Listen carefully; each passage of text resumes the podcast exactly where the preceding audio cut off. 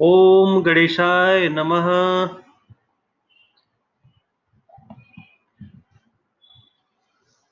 ओम गणेशाय नमः।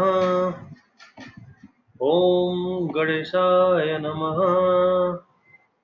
ओम गणेशाय नमः। ओम गणेशाय नमः। भगवान श्री गणेश की पूजा हर पूजा से पहले की जाती है।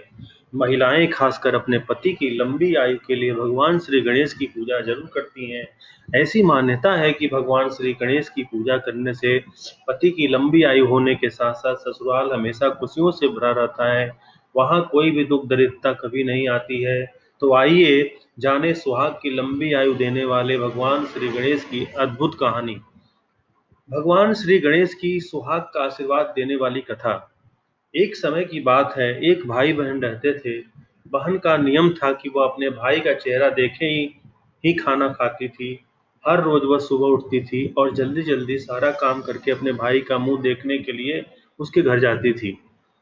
एक दिन रास्ते में एक पीपल के नीचे गणेश जी की मूर्ति रखी थी। उसने भगवान के सामने हाथ जोड़कर कहा कि मेरे जैसा अमर सुहाग और मेरे जैसा अमर पीहर सबको दीजिए। यह कहकर वह आगे बढ़ जाती थी। जंगल के झाड़ियों के कांटे उसके पैरों में चुभा करते जाते थे। एक दिन भाई के घर पहुँची और भाई का मुख देख कर बैठ गई। तो भाभी ने पूछा, पैरों में क्या हो गया है? यह सुनकर उसने भाभी को जवाब दिया कि रास्ते में एक जंगल के झाड़ियों के गिरे हुए कांटे पाँव में चुभ गए हैं। जब वो वापस अपने घर आ जाए, तब भाभी ने अपने पति से कहा कि रास्ते को साफ़ करवा दो। आपकी बहन के पाँव में बहुत सारे कांटा चुभ गए हैं। भाई ने तब कुल्हाड़ी लेकर सारी झाड़ियों को काटकर साफ़ कर दिया, जिससे गणेश जी का स्थान भी वहाँ से हट गया।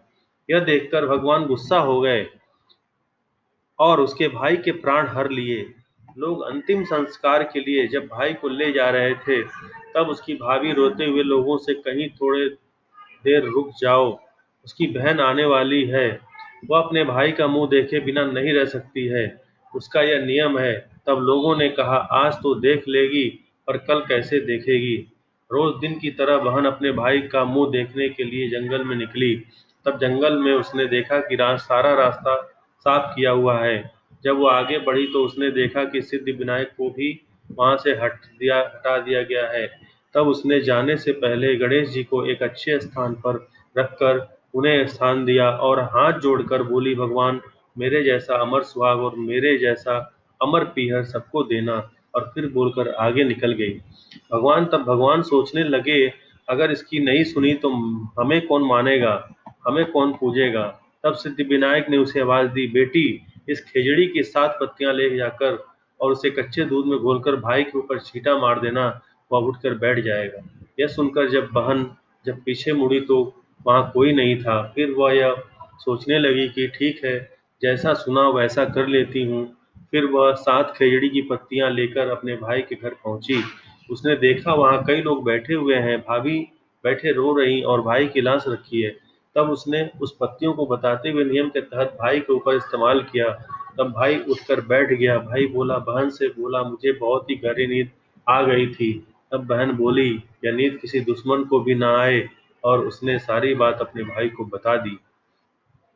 तो मान्यता के अनुसार यह है गणेश जी की चमत्कारी कहानी। जय गणेश